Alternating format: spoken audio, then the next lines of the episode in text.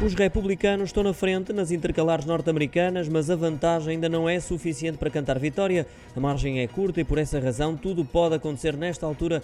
A contagem dos votos prossegue, sendo que os republicanos já elegeram 191 deputados à Câmara dos Representantes e 47 senadores, enquanto os democratas vão nos 166 deputados e 48 senadores. Para já, com estes resultados, sai fragilizado o presidente dos Estados Unidos, Joe Biden.